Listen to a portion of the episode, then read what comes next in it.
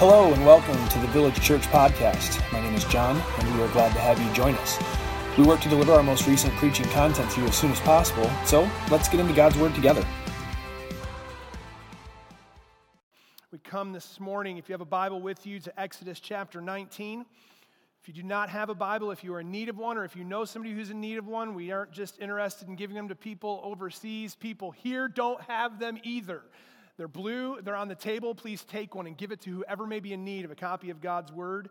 If you do have a copy of God's Word with you this morning, Exodus chapter 19.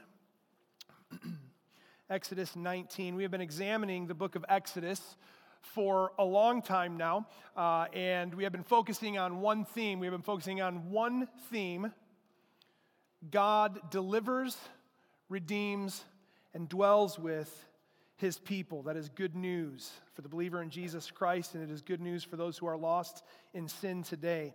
The narrative of ancient Israel, I like to use that word narrative, not just story. Stories can be made up, they can be fiction, they can be something we try to convince people of. The Bible is full of stories. It is telling a story, but it is narrative because it is actual account. I hear footsteps, which reminds me that if you are a children four to six years old and you want to go to children's church this morning, follow the thunderous footsteps. I'm still getting in the habit of mentioning that. the narrative, the account, the historical record of ancient Israel recorded by Moses over the first five books of the Bible under the inspiration of the Holy Spirit reveals a pattern of how God makes a people for himself. God delivers, redeems, and dwells with his people. He saves from bondage. He redeems through the blood of the Lamb, and he dwells with them personally. This is a pattern that we see in the ancient people of Israel, but if you're here today through faith in Jesus Christ, your story is the same. The narrative of ancient Israel and the narrative of your life with Christ is the same story played out in different ways. So, as we focus on that theme, that is why we are seeing our own redemption, the plan of God's redemption for mankind play out in Israel. The ultimate fulfillment of this pattern, praise God, one day, we've sung about it several songs this morning. The ultimate fulfillment of that pattern will end at the second coming of the Lord Jesus Christ. So it is being played out over time right now throughout all of the biblical narrative, throughout your lives, the lives of people around you, the lives of countless, countless what, what does Revelation say? Myriads upon myriads of people throughout all of time. God is delivering, redeeming, and dwelling with his people. However, the second coming of our Lord and Savior Jesus Christ, when God calls his people to himself for eternity, that pattern will be completed in the return of Jesus Christ. In Exodus, we have seen God deliver his people from slavery and bondage to Pharaoh in Egypt. The deliverance was promised. I made note of this. Generations before the generation that was enslaved even was born. Long before the first generation that was taken actually into slavery and bondage to Pharaoh was even born, God promised to the patriarch of not only Israel, but of the Christian faith Abraham, I will deliver your offspring. And through you, and this comes right to us, our, our lineage as Christians is so deep and so rich. And through Abraham, all of the nations of the earth will be blessed because out of him comes the Lord Jesus Christ. Promised long before the bondage even took place, God promised deliverance in Genesis 15, 13, and 14. And when in slavery, Unable to free themselves, they began crying out to God. The Bible says God remembered his covenant with Abraham. He is not a God who forgets his word. He's not a God who goes back on his word. He's not a God who changes his word as his people, those whom he had promised to deliver. As they began crying out, the time came for him to deliver them. And in Exodus 2, we read about God saying, I have come to deliver. He remembers his covenant, Exodus 2 23, and in Exodus 3, verse 8, God says, I have come to deliver my people. As we come now to Exodus 19, we are at the midway point of Exodus. We're going to be taking a break from the book of Exodus for a season to teach through some other things, to examine and explore some other scriptures, uh, to give opportunities for some others to speak and preach as well. So, we are going to be taking a break after this Sunday at Exodus 19. And when we return to Exodus, we will pick up essentially in the same spot, but we will not dwell then as we will today on the start of this chapter we have come at Exodus 19 to an absolute high point in the narrative of God's people. It is actually really difficult to come to a higher point in the historical account of the people of Israel than the point we've come to this morning at Exodus chapter 19. We're only going to look at two verses, and everybody said amen. And some people said, But, Pastor, you can take two verses for hours. That's correct. I aim to not do that today, but we're only looking at two verses this morning, and you are looking at the beginning of a high point for the people of Israel. Would you read with me? Exodus chapter 19. 19, verses 1 and 2. On the third new moon, after the people of Israel had gone out of the land of Egypt, on that day they came into the wilderness of Sinai. They set out from Rephidim and came into the wilderness of Sinai, and they encamped in the wilderness. There, Israel encamped before the mountain. Dot, dot, dot. It's not a period. We're pausing right there. There they camped before the mountain. Would you pray with me this morning, Father? We look to you in these couple of short verses, these few words, Father, these few moments that we have in this life. Father, we look to you for wisdom. We look to your Spirit to instruct us from your word about you. Father, would you help us this morning? Would you help me? I know that I am unable to convey anything of your truth if you do not convey it through me. So, Father, speak to me as you speak through me, and may those here gathered be edified through the teaching of your word. God, God build us up as your people. Father, I pray today as your word goes forward that sinners would be humbled to repentance and salvation. God, you alone save. Father, I pray that you would save through the preaching of your word today. Father, that the holiness of your people would be promoted that we would see the standard you have set and that we would live for it, Father, that we would be holy as you are holy. And I pray, Father, that above all, Christ the Savior would be exalted. Through all of my feeble attempts, through our weak listening, through our foolish thoughts in this world, God, may Christ be exalted over all things. It is in His name that we pray. Amen.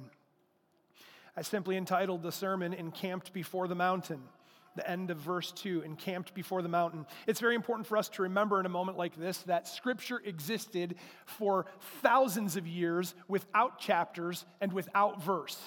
The people of Israel would have read this after Moses wrote it and it was given to them. They would have read this. It would have been just as Isaiah said, for those in the Bible reading plan, we just heard this in the book of Isaiah, I believe yesterday. Precept upon precept, line upon line. They would have taken God's word, they would have read it over and over and over. There was no break. It started, it ended, no punctuation, so it's very hard for us to grasp. References good for us. We're taking a pause at this one spot to consider this. I have one aim from these two verses today in our time together to help further solidify this deep biblical truth and doctrine that God is faithful.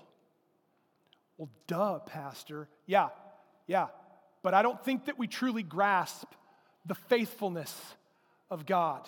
You're like, Pastor, I'm not sure. Maybe you're just pulling this a little bit and leaning on these words a little bit. No, I don't, I don't think that I am. These verses show us that God is faithful, and indeed the rest of Scripture as well. I have one goal that you will have a deepening in your heart and in your life of the conviction to the biblical truth that God is faithful, that it will settle in our hearts, that it will be manifested in our living, and that God will be glorified as we draw down deeper into the doctrine of God's faithfulness. A couple of notes. You'll see in the very beginning of chapter 19, verse 1 on the third new moon.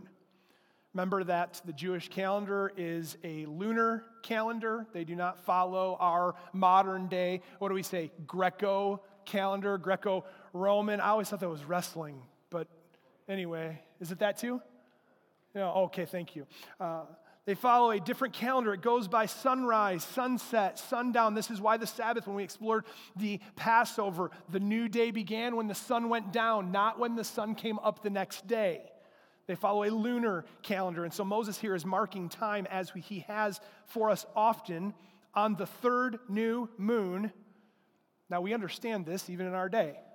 Every month, the moon cycles. And it's full it waxes, it wanes, it's gone, it comes back. This is how they're marking days on the third new moon. What do we understand this to mean? Three months.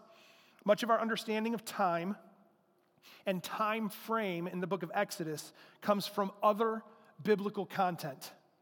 We do not learn a lot about time in Exodus from Exodus.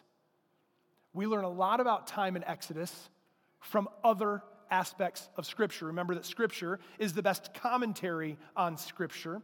Acts chapter 7, verse 23, follow this timeline briefly.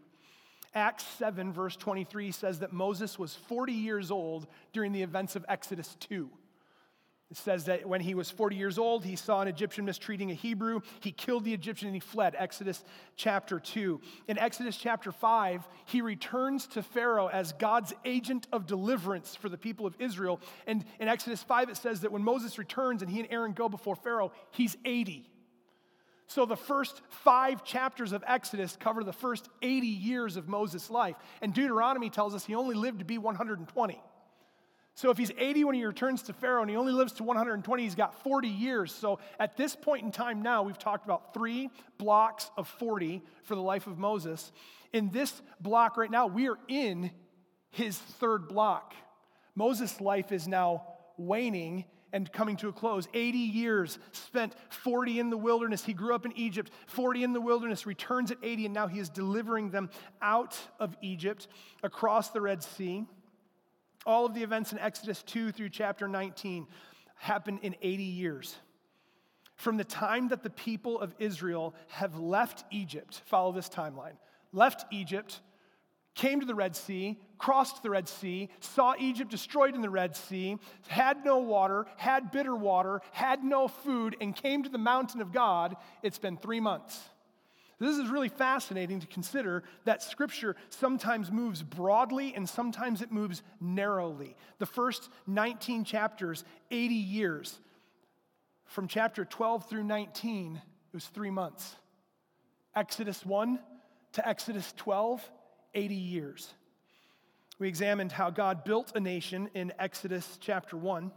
We examined in Exodus 18, the last time we gathered around it, how God organized a nation. Here, at the start of Exodus chapter 19, we see how God moves a nation quickly. Their deliverance and their flight from bondage and slavery in Egypt happened rapidly. Well, they spent so much time in bondage. Consider how long the people of Israel, the Bible says, 400 years they are enslaved, they are in bondage in Egypt. And in three months, that's a history point of teaching, and they're at the mountain of God. I wonder how often we consider in our own lives how quickly God has moved us from a life of bondage and sin to being a worshiper before Him. This is a high point in the history of Israel because so much will happen on this mountain. The rest of Exodus, they don't leave. In fact, the rest of Exodus, you got to get into Numbers. All of Leviticus happens there. They're not going to leave. until like Deuteronomy. They're there and they leave in Numbers and Deuteronomy. He recounts everything they do as they come to the promised land. Numbers 33 says, they set out, Numbers 33, verse 3, they set out from Ramesses on the day after Passover. That's precisely what Exodus 14 teaches us. The Passover happens, and it wasn't even, it was still night, and the Egyptians were like, get out all of this destruction, all of this havoc on our land, all of the judgment of your God, and now the firstborn of our land is dead. Leave. And they left that very moment. Numbers corroborates that, Moses writing, so we get greater detail in Numbers chapter 33 about their travels, says they left on the day after Passover, Ramses to Sinai by our best straight line guess. Students in school younger than 18, what is the shortest distance from one place to another? Everybody, everybody that's not a student in high school is whispering it, and all the high school students are like, oh, not another quiz, a straight line. The shortest distance between two points is a straight line. So if you drop a ruler on our best understanding of where Ramses is, and our best understanding of where Mount Sinai is, our best straight line guess is that God moved greater than 2 million people in three months a distance of at least nearly 300 miles. And for those that have never studied the terrain of the land, there's no straight line. It is peaks and valleys, it is rocks, it's ravines, like it's a barren wilderness. And God is leading them. I made thought, I made, I made note of this thought when I was studying. No straight lines in the wilderness as we've considered the people of Israel and what it means for us as Christians today, we have examined that though they were literally led through a wilderness, we are also led through a wilderness. This life is barren and empty. We are being led by God through the wilderness of this life. And as the Israelites faced mountain peaks and steep ravines, rocky crags, impassable, tight and narrow passages, you can understand now why this is such a miracle. There are greater than 2 million people moved a distance of nearly 300 miles in three months, and they had to figure out the way to go. God led them, pillar of fire, pillar of cloud. What a miracle just getting them out of Moses. And for us, there is no straight line through the wilderness of this life. How many mountain peaks? How many ravines? How many rocky passages that you can't get through? How many tight spaces that you try to navigate? It's 80 years from Moses' birth to the Exodus, but in no time at all, God delivered his people, rescuing them from their bondage, and he took them from that place of sin, that place of misery, that place of idolatry, and he moved them where? To the mountain where he would begin dwelling with them in no time at all. I've been in church for a long time. I've been a Christian for a long time, following and serving God and trying to figure it out. And there are people who will stagnate in their faith. Are you saved? Do you trust Christ by faith? Have you received the grace of God? Yes, yes, yes. Then why are you stuck here?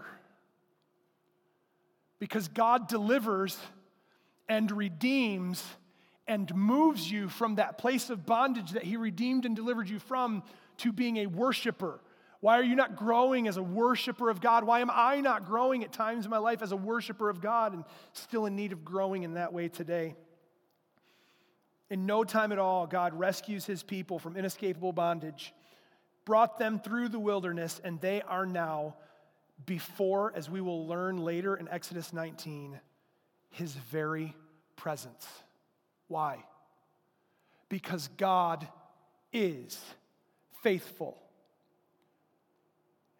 this high point happens not because God pitied Israel in their bondage, not because God hated Egypt and destroyed them, because generations before God made a promise that he fulfilled because he is faithful. Second note, there Israel encamped before the mountain, the end of verse 2. Encamped before the mountain. It's believed to be Mount Sinai, exact location, not necessarily exactly known, but they think they have a very good source of its location in the Sinai Peninsula. He has done this also, bringing his people into his presence. Moses gives us the setting.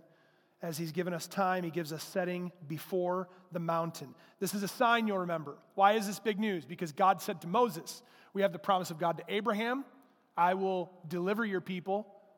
And then we have the promise to Moses. God says to him in Exodus chapter 3, verse 12, When I have delivered you, I will bring you out, and you will serve me on this mountain. So God is leading him back to where he said he would. This is evidence that God has been with him, that God did all the work, that God delivered them from Egypt, that God redeemed them by the Passover lamb, that God led them through the Red Sea, through the wilderness, and to this very point in time. This is where God begins to dwell with his people. In Exodus chapter 19, God will literally descend upon the mountain.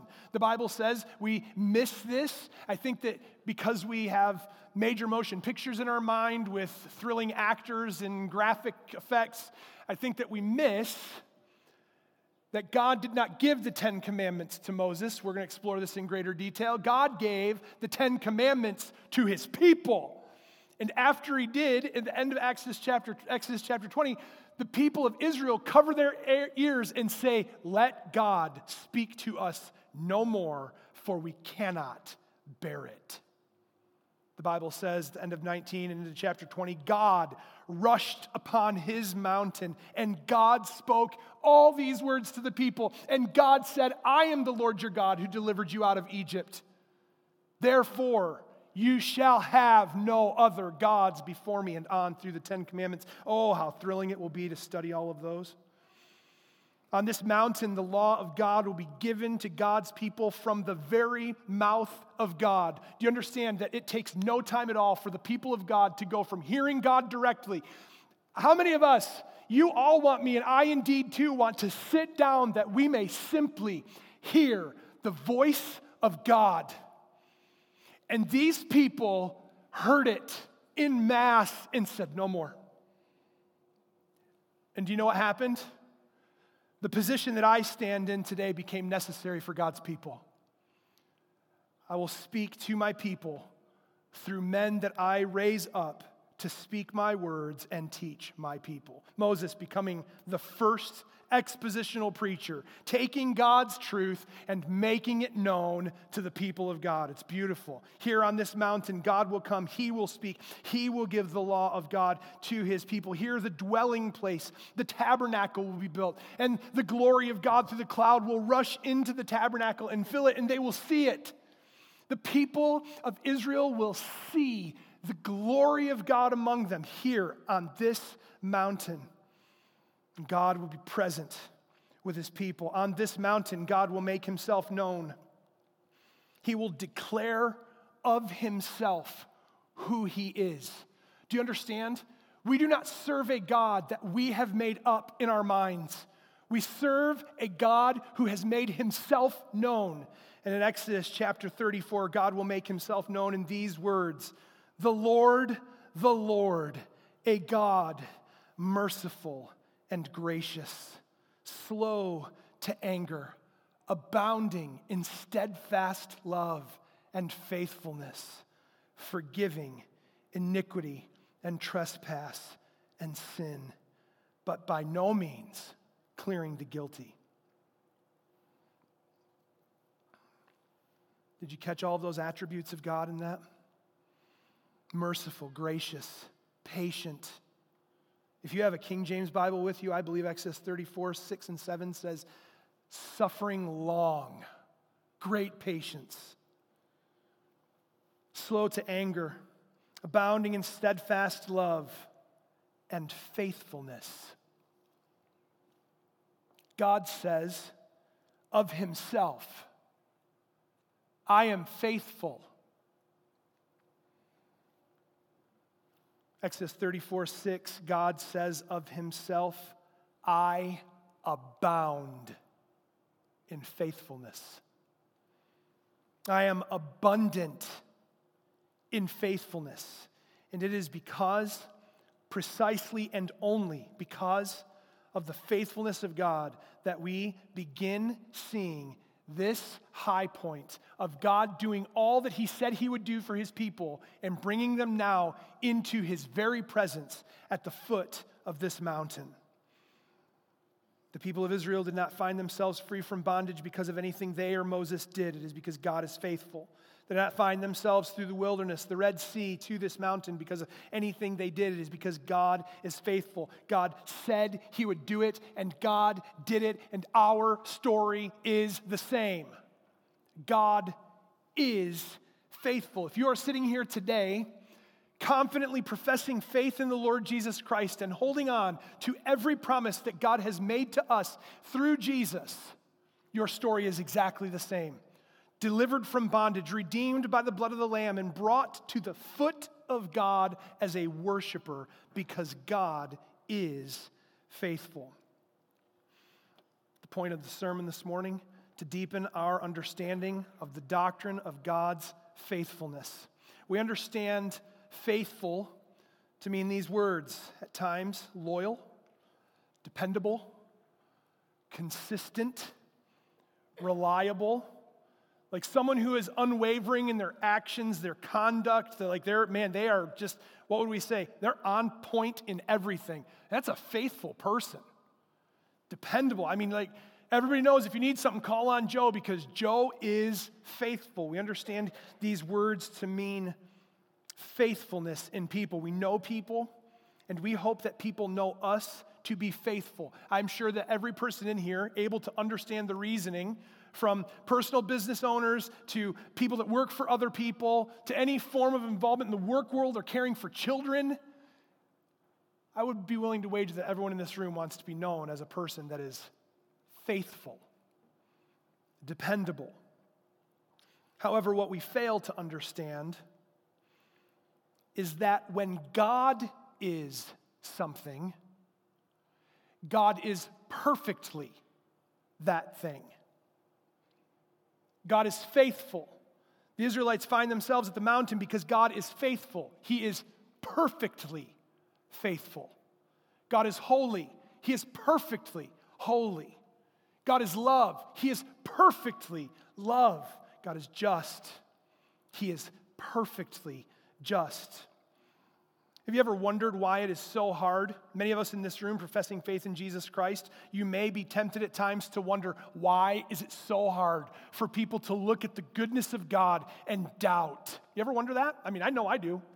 I, beyond the shadow of a doubt, I know why. I always wonder how can we expose the good truth of God and have people look at it and say, eh, and walk away. Do you know why? Our inability to understand God being perfectly what He is is an effect of the fall. And at one point in time in your life, you could not understand that when God is something, He is perfectly that thing. Genesis chapter 1, verse 27 tells us that man has been made in the image and likeness of God. To some extent, we still bear that image as broken as it is. We exist today, made in the image and likeness of God. But what happened in Genesis chapter 3? Man sinned and broke the image of God in man. To the point now that when we read biblically that God is something, our only thought when we look at God and all that He is our only ability is to look through the lens of broken humanity and think God must be like that too. People aren't faithful. We're not faithful people. Let's, let's just wrestle it down. We struggle to be wholly faithful. We are not perfectly faithful. God is perfectly faithful, but because of the broken image of God in man, whenever we hear God is faithful, we only think of unfaithful man. Whenever we hear God is love, we only think of unloving man. Whenever we hear God is just, we only think of man's perverted justice. We are so holy, W H O L L Y, fully, wholly broken that we cannot look at a holy God and see him as he is because of sin. Intro, the greatest man to ever walk the face of the planet, the eternal Son of God, the Lord Jesus Christ. What does the Bible say of him? Peter says, He committed no sin. neither was deceit found in his mouth. When reviled, he did not revile. You know what that means? When insulted, he did not return insult for insult. When threatened, he did not threaten back. The Lord Jesus Christ came on the scene of time, and we now have a perfect man to look to. We're all broken.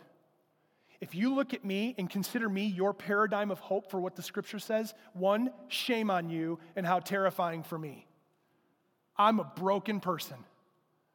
There's only one that we can look to who's not broken the Lord Jesus Christ. Well, Pastor, should we look to God? Jesus Christ is God, Father, Son, and Holy Spirit, one God, three in one. When we look to Jesus, the Bible tells us that we see the express image of God.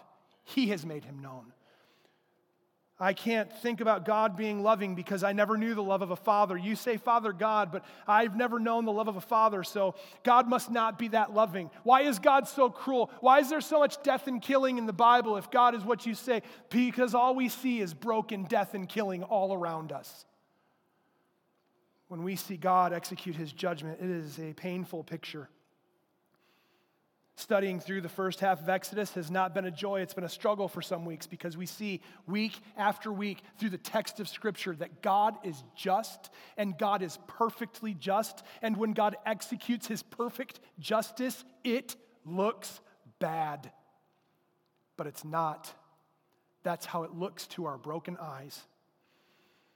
Christ committed no sin, told no lie, didn't return insult for insult when suffered, he made no threats. He, Peter says, he himself bore our sin in his body on the cross. That's the perfect man to look to. That's the man in this moment that I will challenge you. Have you placed your faith in the Lord Jesus Christ? The Bible says, call on him today. Do not harden your heart. If you hear God's voice, I've come to redeem you. I've come to deliver you. Do not harden your heart. Do not look away. Do not walk away. Call on the name of the Lord and be saved. The faithfulness of God, Father, Son, and Holy Spirit, it is perfect. You, you, you pick the person of God that you want to pick. God is God. Behold, O Israel, the Lord our God, the Lord is one. Father, Son, and Holy Spirit, perfectly faithful to you. Unendingly faithful. Unchangingly faithful from all of eternity past and into all of eternity future. God is faithful. And this is why Israel finds themselves at the mountain in the very presence of God. The Bible speaks without limit to the faithfulness of God. One time I wrote, the Bible speaks almost limitlessly. The Bible speaks without limit as to the faithfulness of God. If you want to begin examining your scriptures on a daily basis about the faithfulness of God, you'll never stop. The faithfulness of God is overwhelming throughout the scripture. David wrote in Psalm 36, verse 5, How great is the faithfulness of God? David wrote, Your faithfulness extends to the clouds. I want us to think about that. We could all go outside right now and look up and see clouds. You can get into a plane and you can fly above certain cloud decks. If you've ever done it, what a miracle. To get above the clouds and be looking down on clouds and up at clouds and clouds everywhere. How awesome. Man can only go so far in an airplane. So what do they do? They get into a spaceship. And, and we watch space shuttles go up into the whatever it is up there, leaving clouds behind. And all that's around is the great vast void of space full of stars and planets and constellations and lights. How many of you have ever seen what's beyond that? None of us. No person has ever seen what's beyond that. I want you to have that thought in mind. And now I want you to consider us standing right here, in whatever that is way out there, David says, Your faithfulness, O God, stretches to the clouds. God's faithfulness is unending, unchanging. Psalmist wrote in Psalm 123, 121, verse 3 God will not allow your foot to slip, that he who keeps you will never slumber, will never rest. That is the faithfulness of God. He will not allow your foot to slip. How often do we feel like our foot slips? How often do we feel like, oop, I didn't, I didn't mean to trip over that sin? We're like, oh, ugh. God will not allow you to fall. He holds you. He will keep you. He who keeps you will never slumber, never rest. Parents all over the room, and indeed myself, that just want to take a nap. God the Father has never wanted to take a nap on you. God the Father has never wanted to say, Would you just go to sleep, you crying child? And give me a minute. Not only that, and I know what this is like because I have twins. Sometimes you have two children, you're like, would both of you please just go to sleep, right? And then if you get into multiple kids in your family, you know how this works. And anybody in here with two or more children, especially five or more, when one light's off, they're all going. Eh, don't you start. Don't have a cookie. Don't cry. What happened? They just, oh, they can't help themselves. And the next thing you know, everyone is, melting. you know, wonder what kind of week I had? Everyone is melting down. And what does dad do? I'm going to lose my mind. I can feel it coming. Take a breath. It'll be okay. God never does that with us. And do you want to know what is so fantastic about how great our God is? Every single person in this room could be having a tantrum meltdown, and He's holding every one of you in His loving arms and saying, It's okay, my child, I love you. You're mine. Shh.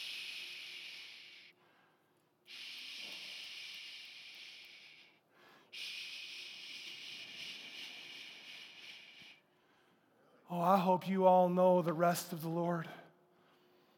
I hope you've fallen into his arms and just let him hold you in the tantrum of your life.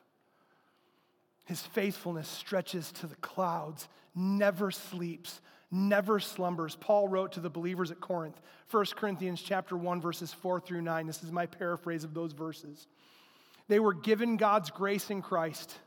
They were enriched in Christ in all speech and all knowledge. They were not lacking in any gift, sustained guiltless to the end in Christ, and called into the fellowship of Jesus Christ because God is faithful. Hear it again, please. Listen to these words given God's grace in Christ, enriched in Christ in all speech and all knowledge, not lacking any gift, sustained, guiltless to the end in Christ and called into the fellowship of Jesus Christ because God is faithful. Christian, this is you and I. I just read for you the snapshot of what happens when God delivers, redeems, and dwells with his people. Paul gives it to us in 1 Corinthians. Giving God's grace, enriched in Christ. You notice that? In Christ given God's grace in Christ, enriched in Christ, sustained, guiltless to the end in Christ, and called into the fellowship of Jesus Christ because God is faithful. To the Thessalonians, Paul wrote twice two letters. One in 1 Thessalonians 5 that because God is faithful, he will sanctify us completely. I'm not even going to ask for a show of hands. I know that no one in this room felt like they were 100% sanctified this past week. Every one of you faced something in your life where you're like, I wasn't ready for that to become a problem today. And it's from within me. I'm still wrestling down the sin of man. It affects us all in different ways as we grow, as we age, as we mature. Sin hinders and comes at us in different ways, but every one of us, none of us is fully sanctified in gut. And Paul says that God, because he is faithful, will sanctify us completely. One day, every problem you have in your life will be gone, sanctified completely. Oh, praise you, Lord. He wrote the second time in Second Thessalonians chapter 3 that God, because he is faithful, will establish and guard us against the evil one. I won't ask for a show of hands how many people thought they were fighting the evil one this past week. And I'm not talking about the person sitting next to you either. You had something in your life, you're like, I don't know why Satan is coming at me. I don't know why this distraction. I don't know why this problem. I don't know what the deal is, but I am under this attack from the evil one. And guess what? God is faithful. He will establish you, which is to say, to build you up into a bulwark against the enemy's attacks, and He will guard you against the evil one because God is faithful. Oh, one of my favorites, John, 1 John 1 9 that if we confess our sins, God is faithful and just to forgive us our sins and to cleanse us from all unrighteousness. Do you hear that? Your forgiveness of sin comes because God is faithful. The people of Israel are going to screw up bad at this mountain. They're not even going to leave the presence of God and step into gross sin. But God is faithful when we confess our sins to forgive us and to cleanse us. Praise God. Hebrews 10:23 tells us to hold unwaveringly to the confession of our hope because he who called you is faithful. How many people, you don't have to raise your hand on this one either. How many people this past week you wavered in your faith because you weren't sure of something about you? I have a good remedy for you. The next time that you want to waver in your faith about anything, you remember that he who called you to that very faith is faithful. I don't have to waver. I feel this attack. I feel this wavering. I feel this doubt. But I, oh man, I look to Christ. I look to the perfect man. I can't look to my spouse. I can't look to my neighbor. I can't look to my pastor. I can't look to the person in the pew next to me, but I can take my eyes and look to Jesus, who is perfectly faithful, and there I find strength. We are not a faithful people. We sing the words of the song prone to wander. Lord, I feel it. Prone to leave the God I love. We wrestle being faithful to God. But we can take great courage in this. One, you're not the first follower of the Lord Jesus Christ to feel faithless. You're not the first follower of the Lord God standing before the presence of God with the people of God to feel a lack of faith. And when you feel that lack of faith, the scripture we heard this morning, 2 Timothy chapter 2, verse 13 says, If we are faithless, he remains. You should find that reference in your Bible, 2 Timothy chapter 2, verse 13, and you should underline, circle, and box in God remains faithful when I am faithless. It's unchanging, it's unwavering, it's unending, it is perfect faithfulness. The faithfulness of God to do what He said He will do is what makes it possible for us to have faith in Him. God's faithfulness takes sinners from inescapable bondage and makes worshipers of his name for his glory. He takes millions of people from bondage and oppression that they can't break and delivers them out of it, leading them through the wilderness, bringing them to the foot of his mountain because God is faithful in life's journey? Are you trusting God to take you from inescapable bondage through the wilderness of this life and into His very presence for eternity? This is a question for everyone in the room. Whether you have faith in the Lord Jesus Christ, I hope that you will if you don't or whether you are here unwaveringly in this moment as we are built up, as we are edified in song and encouraged by the gathering of believers, right? Every person in the room, we're like, I'm no, there's nothing weak in my faith right now. I'm not talking about right now. I'm talking about when you walk out the doors and life starts because you've left this holy convocation of God's people at the foot of the mountain of God in His presence. Are you trusting God to lead you out of inescapable bondage through the wilderness of this life and into His presence for eternity? That's what He did for Israel. It's what He does for us because God is faithful. If you're here today and you are not in Christ, I long for you to know the faithfulness of God. I know that much of what I've said, if you don't know Christ and I don't know your hearts, I know many of you and I don't know your hearts. If you're not in Christ, much of what I've said has sounded strange and even foolish. What are you talking about? The Bible says to call on the name of the Lord and you will be saved.